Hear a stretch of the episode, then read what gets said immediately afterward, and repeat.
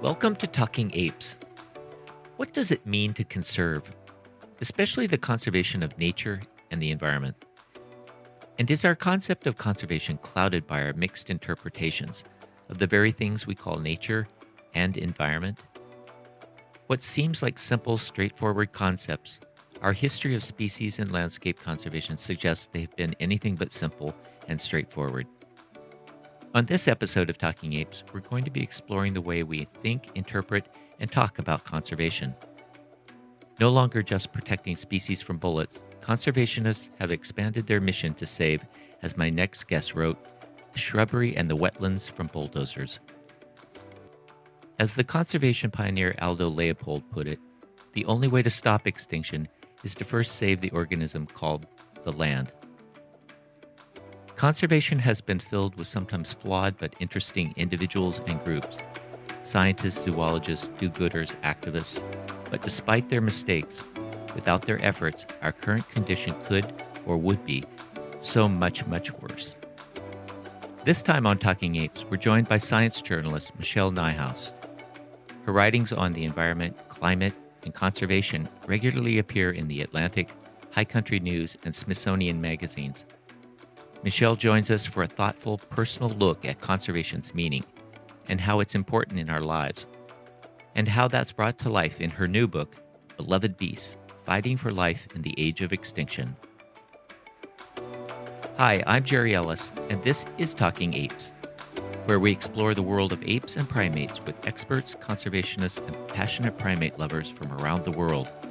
Talking Apes is the podcast that gets to the very heart of what's happening to and with apes like us. The Talking Apes podcast is made possible by generous support from listeners like you to nonprofit Globio at globio.org.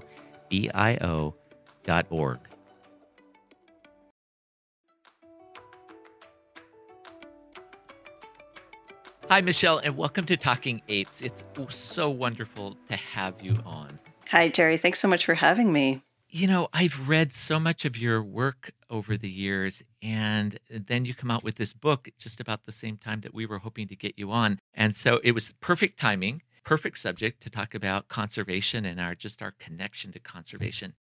And I was trying to think about how we start this podcast because your book is filled with so many amazing stories about the people who have been involved in conservation, especially from a, a Western perspective.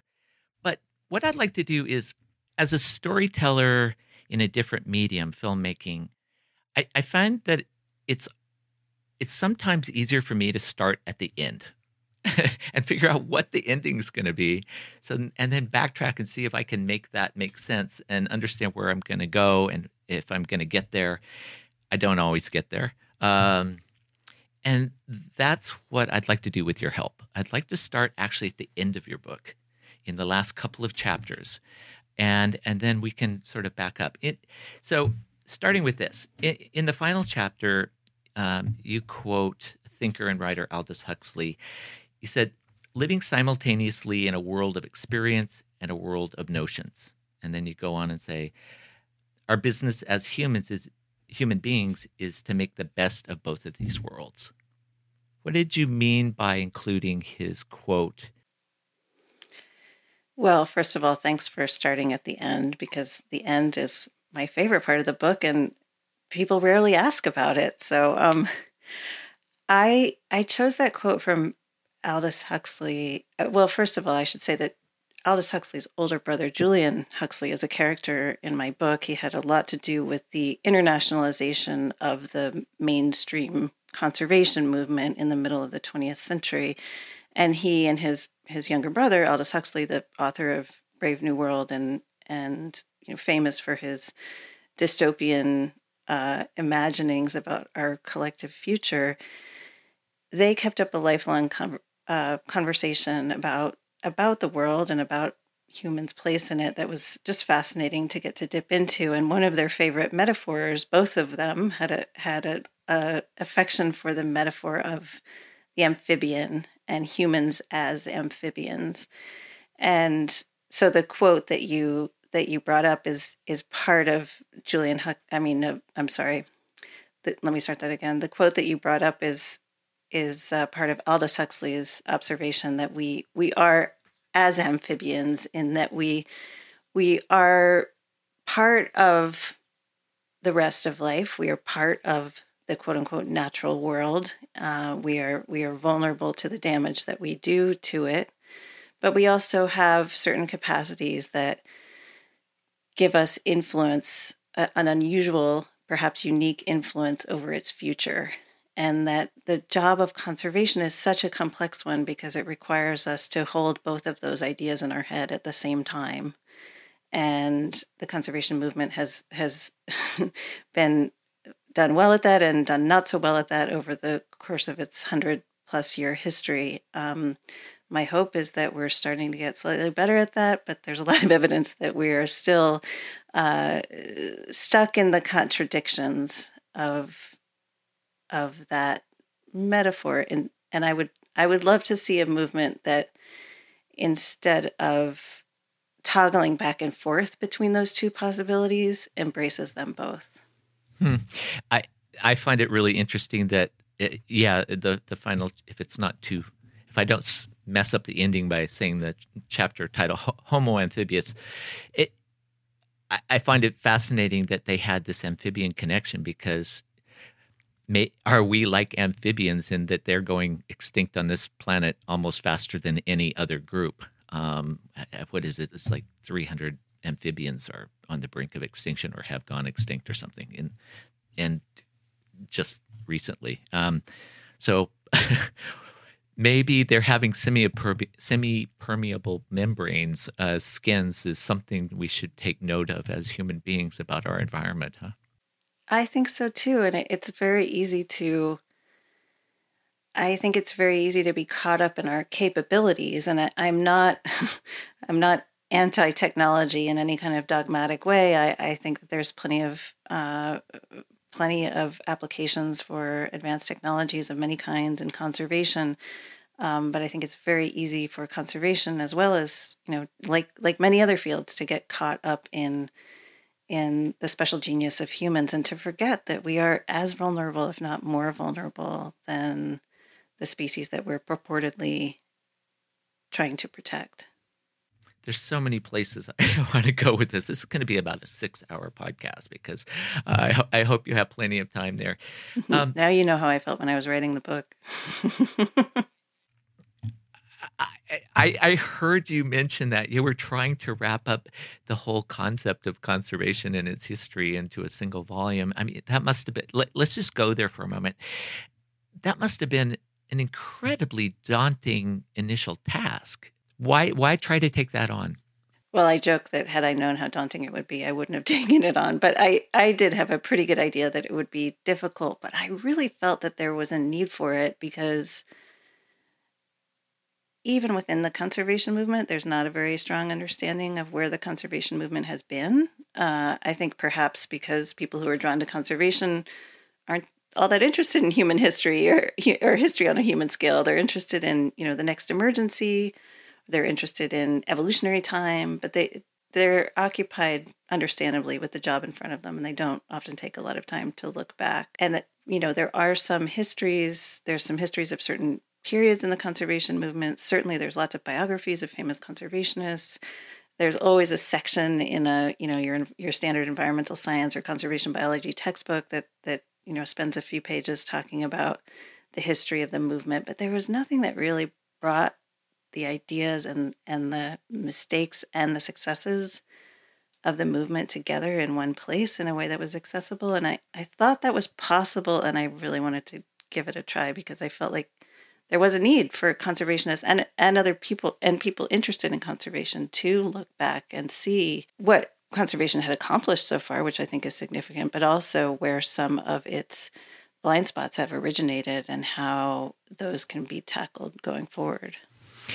I'll steal a title from another book in reference to you taking this on Undaunted Courage. um, I think uh, um, in, in, doing it. I, you mentioned. Well. I should say I didn't. I never had the ambition or the delusion that I could tell the whole history of conservation. What I hope to do was represent it as a tradition, which mm-hmm. I think the histories that we do have of the conservation movement, as I said, are mostly biographies of individual famous conservationists that then include some context. But so, what conservationists do know about their history is mostly, oh, these isolated individual heroes. And those are, they were all amazing people in their own way. And many of them do appear in my book, but they were part of a tradition. And I wanted to represent that tradition. I knew I couldn't tell the whole story, but I hoped to show the turning points in that tradition through these stories that I told and show the connections among them.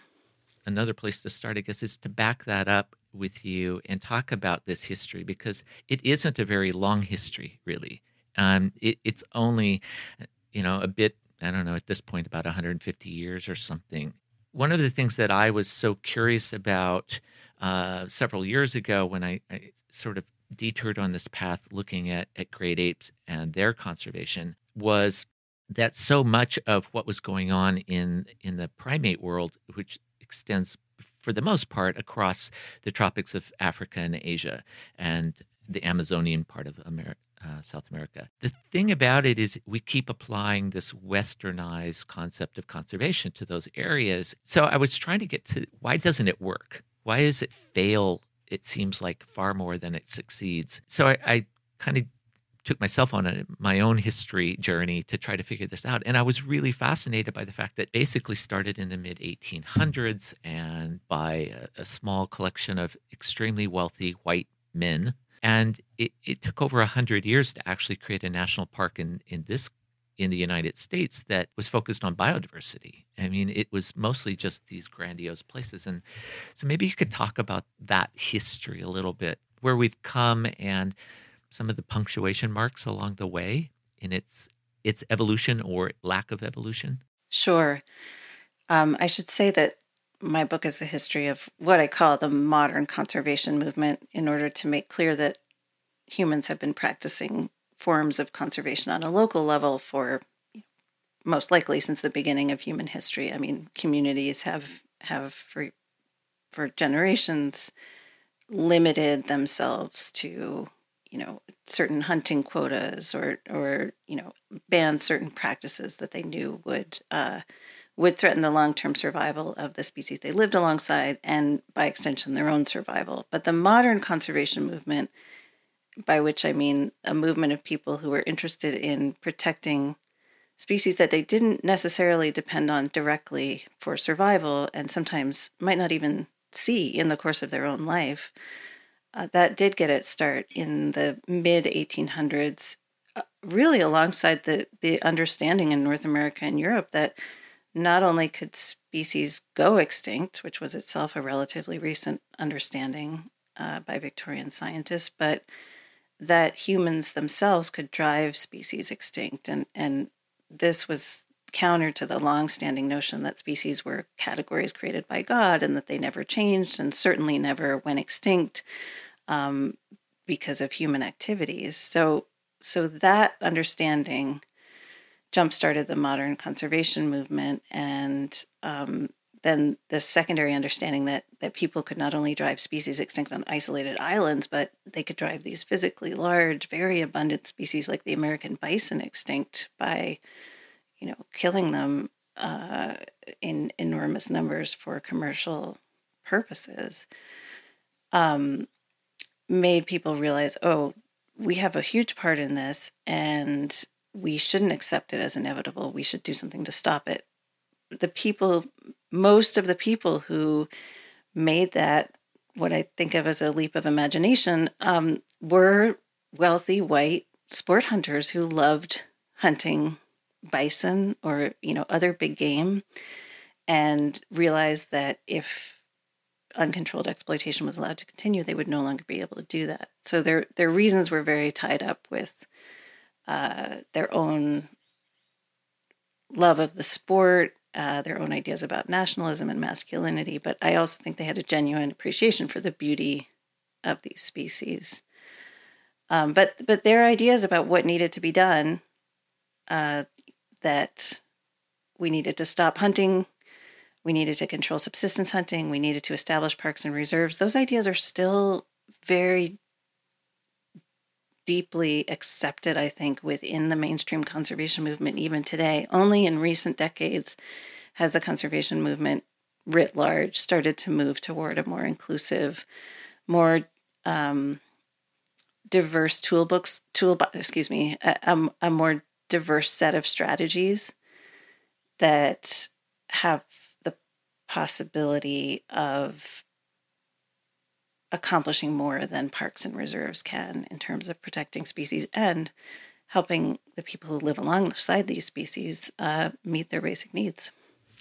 Do you do you think that because the the West has such a huge, you know, between Europe, the United States, Australia, uh, Canada, we, they have such a profound influence on conservation around this planet, in part because they put so much of the money into into the initiatives. Do you do you think it's there's to some degree there's a certain flawedness in in the thinking and the approaches partly because culturally all of our parks and our set asides all of our i mean we go to save a species it's we it's a very linear process we're going to go protect the bald eagle we're going to go protect whatever that species is and so naturally when we go to export that um, and especially coming from these large, almost corporate conservation groups. Um, it's very difficult to switch your thinking. It's very difficult to switch a, a, more inclusive approach, which is, I mean, you, you referenced a minute ago the fact that many of these people, uh, without using a word conservation, they had conservation policies. You don't overhunt that thing. I, I remember a few years ago, I was listening to a young woman First Nation woman from Canada eh, on a panel, and all the rest of the panelists were generally from Western countries talking about the environment. And she said, I, I'd just like to interject we don't have a word for that in my language. We don't have a word for this external thing that you all are talking about that we need to get back in touch with. And I thought it was an incredibly poignant moment. And and I won so I've, I've, I've wondered if that is one of the the challenges with thinking about conservation is that culturally we think about conservation as that thing over there, that park we go to, that you know sanctuary, that reserve. If we see species, we go to zoos to do that. Your thoughts? Yeah, it's actually I have a an essay out today in the magazine Yale E360 about um, my call to find other words for nature uh, because I think a lot of uh, a lot of writers have pointed out in recent years that that the quote unquote natural world no longer exists because we have the human footprint is now so wide and deep, and I, I think that's probably all too true. But I also think that the word nature or environment these these very general words that we have that are sort of a, a uh, undefined basket of things that aren't very human um, are are not that are in, are confusing and and in many ways counterproductive for the conservation movement because obviously we are a part of the living world. As as you point out we we are great apes as well. And um, words like nature and environment convenient as they sometimes are as a kind of mutually understood shorthand or, or half understood shorthand uh, really do allow us to continue in this belief that we are we are protecting quote unquote nature from ourselves. And that can work in a in a very limited local way when there's you know when there's a, a narrow direct threat and species need sanctuary and certainly parks and reserves have have done good work on behalf of conservation. But I think the real challenge of conservation and the one that faces the conservation movement now is how do we protect nature, quote unquote, nature from people and for people? and how do we support cultures that have long standing existing ways of living alongside other species? How do, how do we support those frameworks and strengthen those frameworks? How do we establish new frameworks that allow as I said, people to live alongside other species in some kind of sustainable way. And I mean, to me, that's that's a daunting but also very exciting challenge for conservation because I feel like the continued dependence on parks and reserves, while we will still continue to need them to some extent, given the damage we're doing to other habitats, that that's a strategic dead end. Uh, we need other strategies, and and we and they're out there. They're they're being demonstrated by many people in many cultures around the world, and I hope that the conservation movement is beginning to embrace them.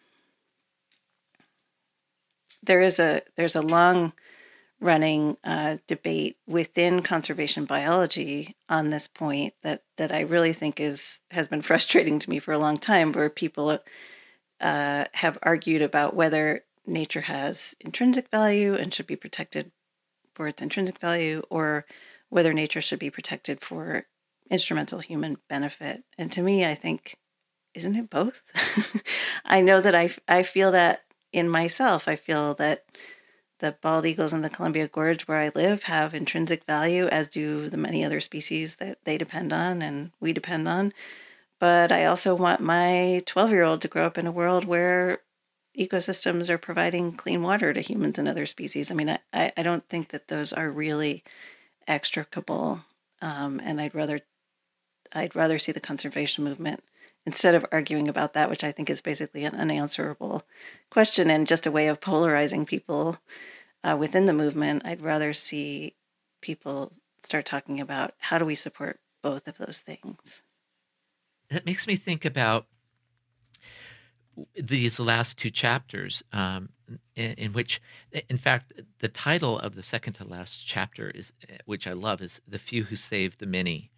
Um, and it made me uh, think about it, it, it made me think about who the few were and who the many were. Um, and you, and you illustrate that in this in the story in there um,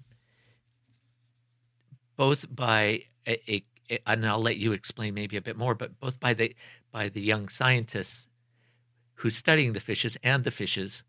And and at once what was fascinating about it as a conclude as one of your conclusions i guess is that at once he was one of the many and he was the few and the fishes are the many and they are the few and and i it really made you got stop. it okay cool Good. i got it thank you um, yeah it really made intent. me stop and and think and and mm-hmm. i i got up this morning and reread that again because I just thought that's that's a really I mean one of the things that we're trying to do not only with this podcast as I mentioned to you before we started today was it's about education and awareness. It's about making people understand there are great apes on this planet where they live why they live there and how that connection is so critical to not only the the two and a half billion people who live in near proximity to them physically, but to the other, you know, five billion of us on the planet and what that mm-hmm. means. And you had a you had another line, and I'll look at it, but it said something about, uh, you know, as children. I'll, I'll misquote you badly, sorry, um, but as, as children, it's it's this it's the impression of numbers. You know, it's it's the millions of bison, the million wildebeest that first grab our attention, and and that's why that that title of the chapter is was so poignant to me because it really made me start thinking about as an organization globio how how do we create awareness? How do we create education? How do we connect people to these these ideas? And it, it maybe you could just walk us through a bit of that story because I thought it was it was a really wonderful way to bring that all together. Yeah, I um one of the one of the near term inspirations for writing this book was really a, a frustration with journalists and perhaps conservation communicators in that we are so dependent on extinction and endangerment as a news hook and we are always you know when we try to make conservation dramatic and interesting as as it is and that we you know we need to find ways of doing that otherwise people won't read our stories uh, but we always or not always but we often default to the drama of extinction. And i think the conservation movement does too when it's trying to communicate the urgency of what it does to people and that's understandable but it obscures what conservation is really going for, which is to preserve abundance. You know, conservation, I hope, is not just trying to preserve a couple of rhinos in a zoo, a couple of apes in a zoo. Uh, it is trying, the movement writ large is trying to preserve healthy populations of species that live within ecosystems. Um, and of course, it's much easier to protect a species when it's healthy, excuse me, as, than to bring it back from an you know a critically endangered state. And i so i think that message gets forgotten and the the scientist I, that i profiled in the last chapter emmanuel frimpong who grew up in ghana and is now a, a fisheries biologist at virginia tech studies a, uh, a fish species called the bluehead chub, which is it's not endangered in any way, and it lives in in very you know lovely but kind of hum, humdrum streams in Virginia, uh, and so no one was really studying it. People you know knew of it, and you know incidentally had looked a little closer at, at it, but but no one was studying it in a formal way. And when he and his students started looking at it, sort of because all the really interesting species were taken and he was a young researcher. He, found out wow this this supposedly boring uh, easily accessible species. It's actually fascinating because it builds these wild nests out of rocks in the in the bottoms of these of these quiet streams and and these rocky nests are supporting you know, seven to ten other fish species you know some of which are potentially threatened by uh, pollution or, or other incursions by humans. And and so he that really changed. He had been trained in the conventional way that cons- conservation biologists are trained you know growing up uh, really loving wildlife as a kid and then becoming concerned about endangered wildlife. And then he says when i you know when he got to know the endangered bluehead chub the, that the chub taught him about the value or maybe reintroduced him to the value of common species and of, of protecting species while they're still abundant because many of these species like the bluehead chub can be responsible for protecting you know can support a whole ecosystem of of relationships that would otherwise not be happening were they not around. Um, yeah i i loved emmanuel frimpong's story both for the details of what the fish were doing underwater which was really i mean getting a chance to see up close what was happening in these in these apparently quiet little streams, it's as active down there as a coral reef. So it was really personally quite eye opening for me. And and then just his work as a metaphor for where I think the conservation movement needs to be going, that was quite powerful. That um, both in practice and then in communication with the public, that certainly the emergencies need to be communicated, but so do so does the larger mission of we want to be living alongside healthy populations of other species. Well, that's I mean I loved your description of it in in that that in the beginning where you trained your binoculars on on this thing that was just right in front of you, and and and I thought how, how beautiful is that because that's that that seems to be the problem. We aren't training the binoculars on the thing closest to us and really taking a, a very careful and thoughtful eye at what what's happening there and the magic of what's happening there. It's it's always the I guess the metaphor of the binoculars is that we're always looking at that thing far away.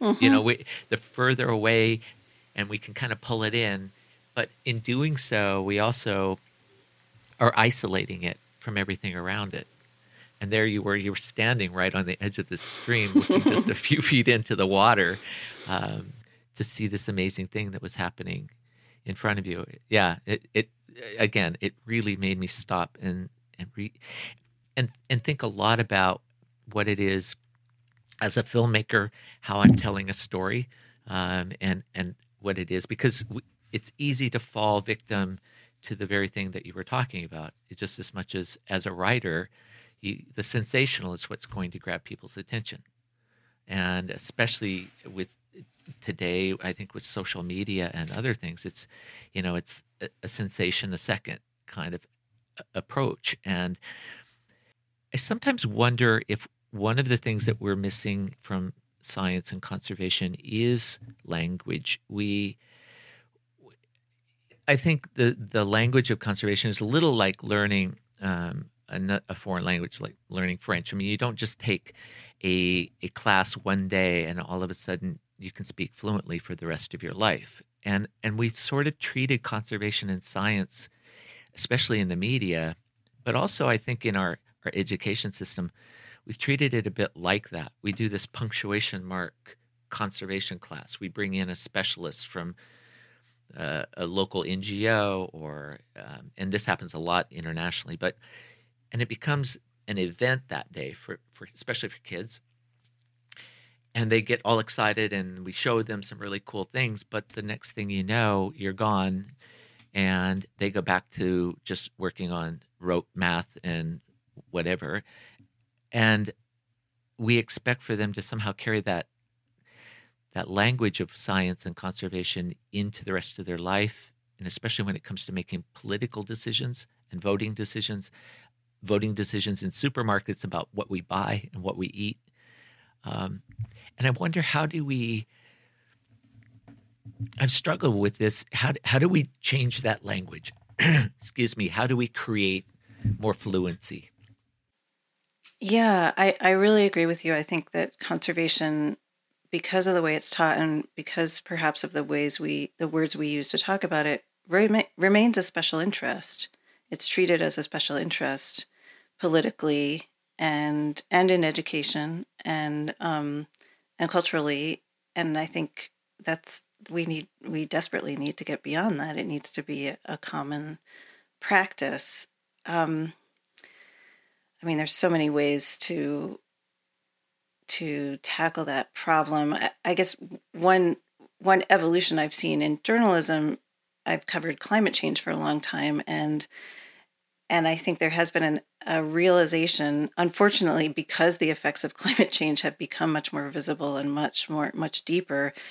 There has been a realization among journalists that oh, okay, every story is a climate story to some extent um, we this can't be yes you know we, maybe we have a, a, team of climate change reporters and that's great but we also need you know to have to have everybody at every desk have a working understanding of climate change and how uh, how it might be affecting what they are covering i don't necessarily see the same understanding with conservation as a whole. Um, it's possible that the pandemic could have some effect on that um, because it, you know, the pandemic has made it so dramatically clear that our fate is tied to that of other species. But I, I do think that in journalism, in education, in in the communication that that conservation groups do, we can start with language, and we can also just expand the our own concept of conservation. And that is, I'm not, many people take that to mean, oh, we should water down our concepts of what conservation means. And, and I don't mean that at all. I mean that we should broaden them and by doing so, strengthen them. Um, and, and, take it out uh, and i'm sorry let me back up there and get beyond I think the popular, pretty simplistic understanding that conservation is just about, as I said earlier, protecting quote unquote nature from people by drawing lines around it or putting fences or walls around it. Uh, that's part of conservation, but it's far from you know the entire job of conservation, and and we need to make that clear. As excuse me, as a writer, you, have you found that the pandemic has allowed you to talk about the the science in a different way? I do do you find uh, publishers are more receptive to because you do a lot of writing non-book writing you do a lot of periodical writing and, and things and um, have you found that that those editors and those publishers are are more receptive to not talking down i'm, I'm trying to think about how i want how, how to say this but I, I think, as you mentioned, I think there has been a dumbing down of some of, of this, and there's like we have to talk down. We have to take big concepts like climate change, climate crisis. We have to take, um, you know, the the more difficult um, elements of science, and we have to dumb them down so that the public will understand. And I just wonder if something like a a pandemic, because people seem to be more keenly. Uh, focused on the science of it like like where does this thing go how does it work i mean for the first time in many people's lives they're actually thinking about a virus like how a virus works and there's so many people out there trying to explain how a virus works so that from you know just from a health security standpoint um, and i'm just wondering are publishers and editors m- more eager to have the science language lifted up than they were two years ago, a couple of years ago? Are people thinking the public will get this? Let's talk to them using language and concepts and, and illustrations that.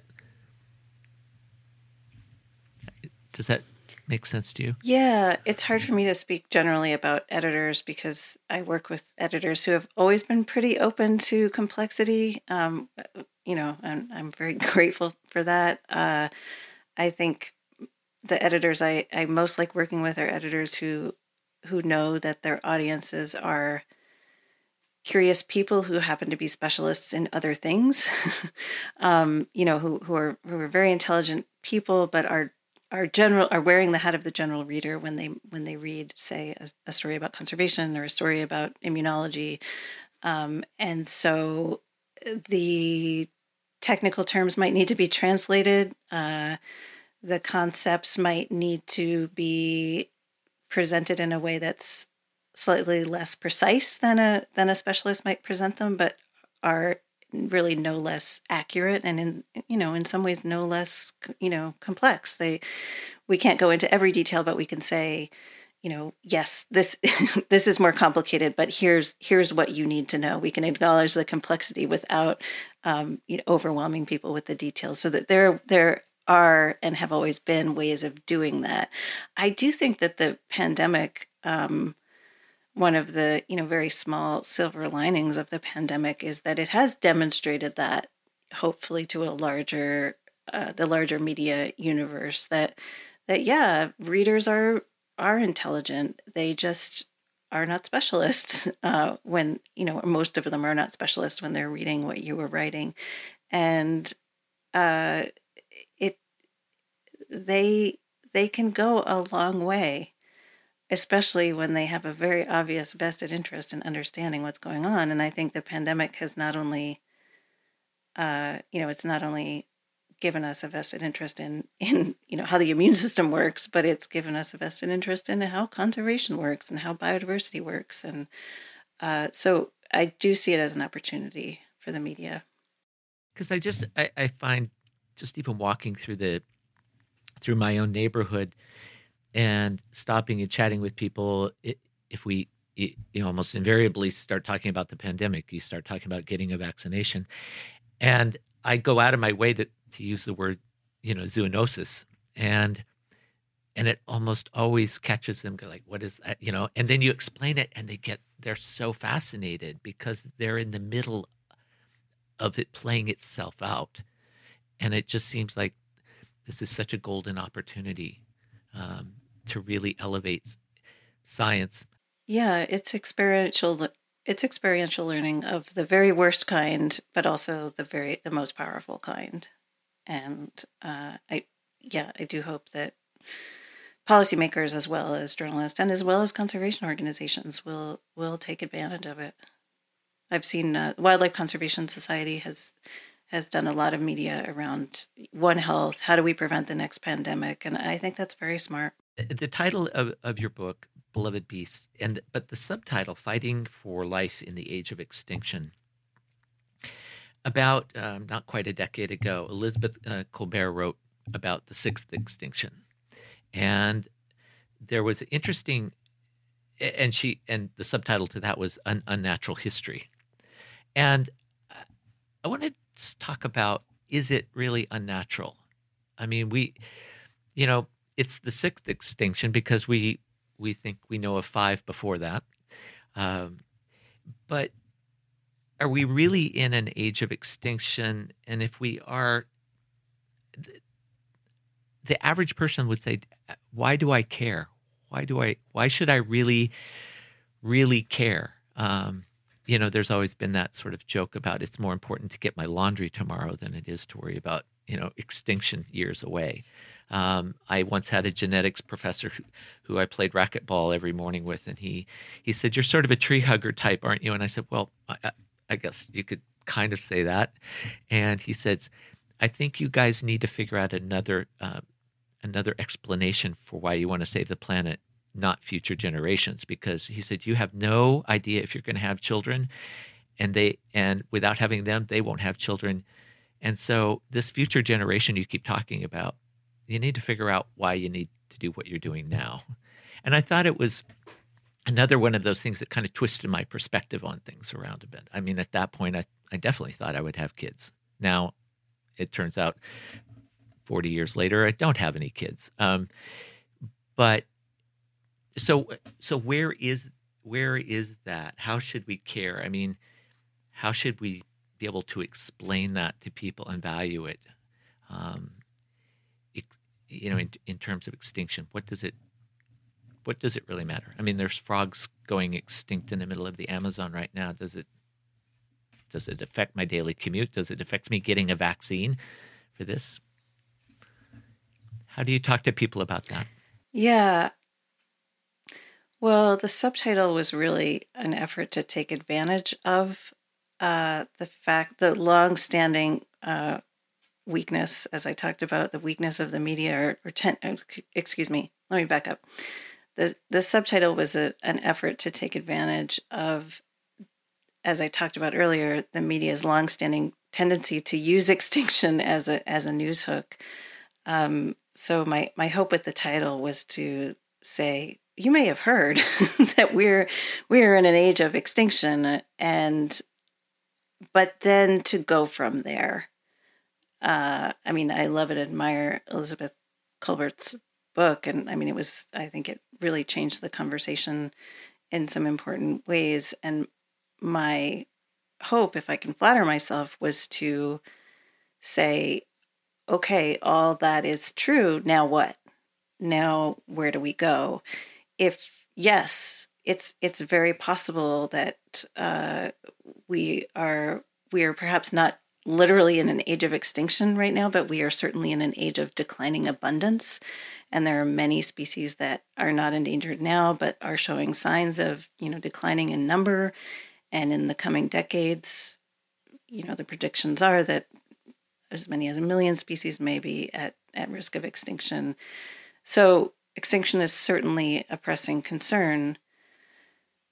But if we truly, if we stop there, if we accept the fact that we're in an age of extinction, it sounds like we should just lie on the couch, right? And um, okay, give up. You know, we we we screwed up. Uh, there's nowhere to go from here. And and my hope was to say, we can still fight for life. Yes, all these threats are real, um, but just because we can't save everything, doesn't mean we can't save a lot and it doesn't mean we haven't we haven't done some things right in the past and that we and and it doesn't mean that we haven't learned anything. We've actually learned a lot. We've had a lot of successes. We've taken some wrong turns in the conservation movement for sure.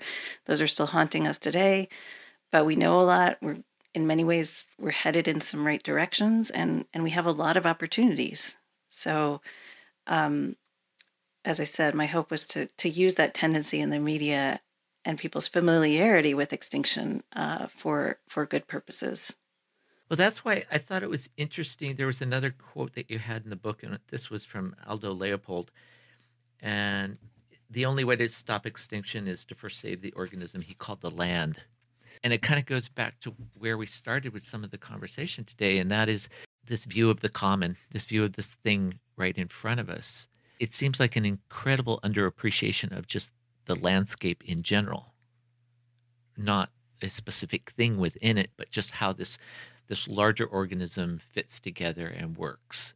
What are your thoughts on how we how we bridge that gap to where people think about this bigger organism? Those words, nature and environment, that we don't want to use, but um, well, I think the conservation movement has gone through its own evolution in that respect. Uh, when people were, when those sport hunters were standing up for the American bison, they were standing up for an individual species. They weren't thinking about habitat uh, much at all. It wasn't. It was not hardly a concept.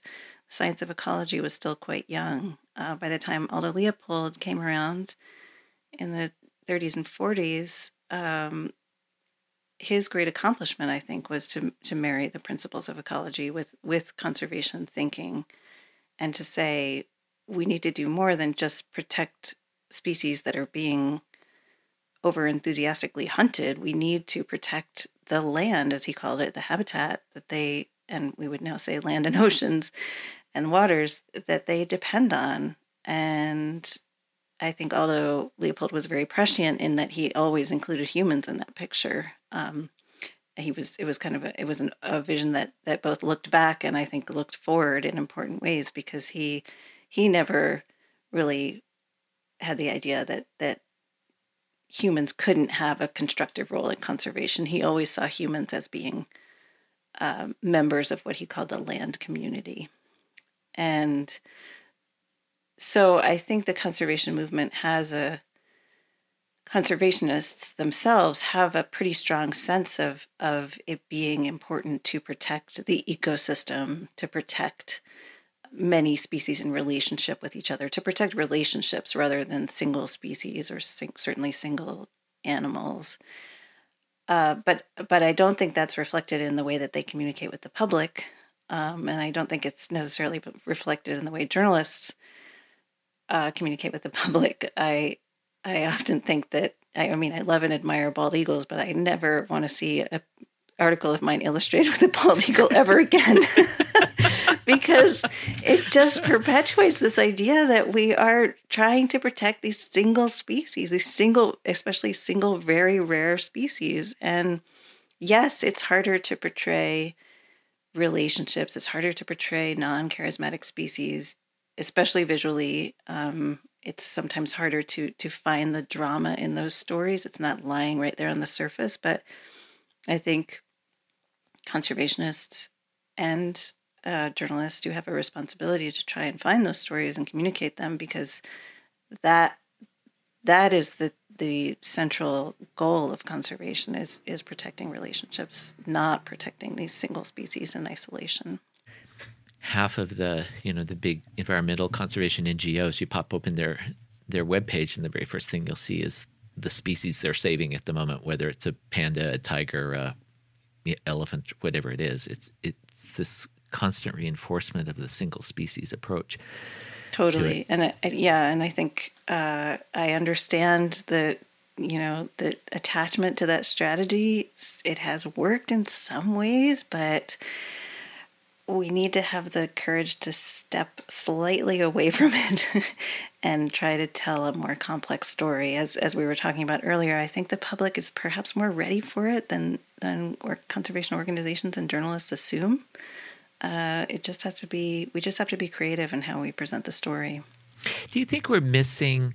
Eh, I mean, one of the things that that you do so beautifully in the book is is that sort of magic um, of of the story around these events and and I and now I, I'm going back to you standing on the edge of that stream and looking at these fish. It's the magic, you know. I mean, that's what brings brings alive that six or eight year old in us. And are we not doing when we we jump immediately to just flashing the species up on the screen for everybody? Are we are we missing that moment where we really engage them in the magic, um, which is the thing that it seems like.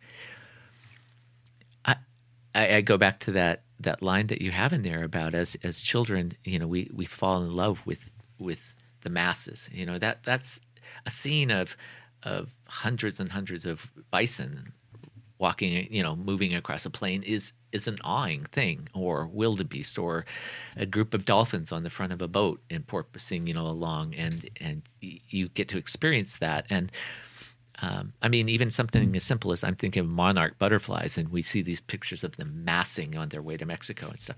It it is that that, but it's the magic in that. It's it, it seems like, and I, I'm just wondering if we're not we're not being clever enough storytellers in general. I, and I'm not talking about you specifically or any specific individual making a uh, writing a book or an article, making a film, whatever, but as cons- as a conservation community, as conservation organizations, are, are we for, we forgetting to to look at the magic of what we do and what we're trying to save? In some ways, it's funny you should ask about that because I have been thinking about that recently. I wrote a an article for the New York Times parenting section for Earth Day about uh, how to raise a conservationist in so many words, uh, drawing on what I had learned about the early lives of professional conservationists through writing this book, and thinking about, you know, how how can parents encourage parents who who may have no expertise whatsoever in ecology or in wildlife biology how can how can they encourage a sense of care for other species uh, in their kids? And and uh, what some of the things that became clear to me as I was learning about these conservationists' early lives was firstly that many of them kept company with other species because they'd had some loss, some personal loss in their in their early lives, and and they found solace by going out and appreciating abundance, as you say, or go, know, going out going out in the woods and looking closely at what was happening in the leaf litter. and those were experiences that took them out of themselves, took them out of their problems, whatever those problems may be. And I think especially, you know, during the pandemic, these these are tough times for kids in particular and and nature, so to speak, natural phenomena, uh, what what species are doing in the neighborhood uh, can be can be a real source of comfort, I think, to kids of, of most any age. And and one of the things I suggested in the article was try it, try finding a, a modern hack for this is is you know try finding a few video clips of of crazy things that are going on nearby. Like there are great time lapse videos of of mushrooms fruiting, you know, on on logs, and you can see these great videos of tadpoles migrating across a pond and and you know the magic of filmmaking allows you to see the magic of these phenomena that you might not even know are going on in your backyard and then to seek them out in real life.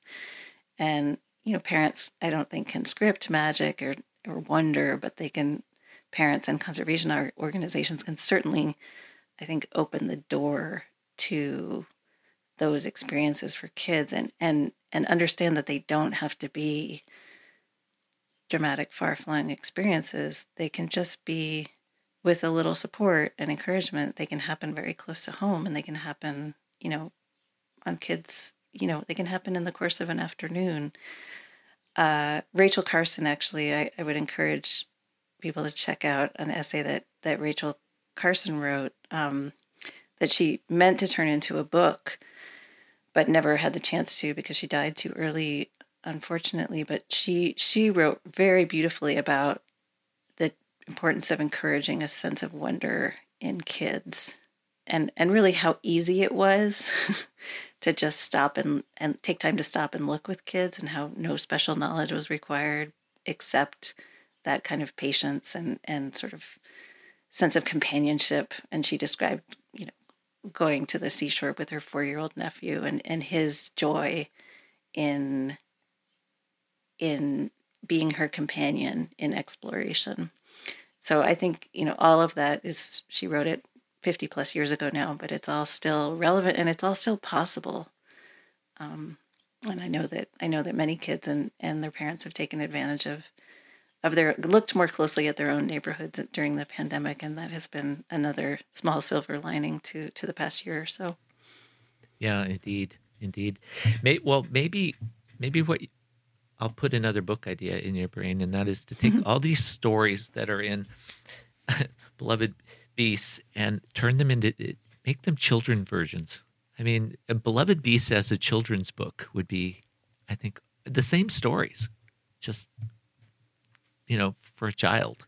Um, I've I've thought about that actually. I would love to write a version of it for young people because uh, my hope, at least, would be that these the stories of these people and the stories of these animals would be interesting to other ages as well. No, I, I no, I think kids would absolutely love it. And on that note, so we can let you go and get back to writing that children's version of this. I, want, I want to thank you so much for being here today and, and talking about this. Kind of went off in some directions that uh, wasn't planned, but that's the beauty of of these conversations. So thank you for uh, being patient and and sharing all that. And thank you for the book. I, I, truly, truly mean that. It's it's a wonderful book. I really would encourage everyone to grab a copy of it, um, and because they are wonderful stories. But but make sure you get to to the final chapters too. So thank you. Thank you, Jerry. Thank you for what you do, and thank you for asking the big questions.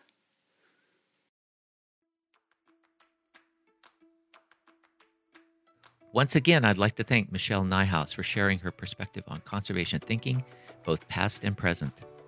You've been listening to Talking Apes, where each episode we explore the world of apes with experts from research to outreach, with passionate primate people and conservationists from around the world.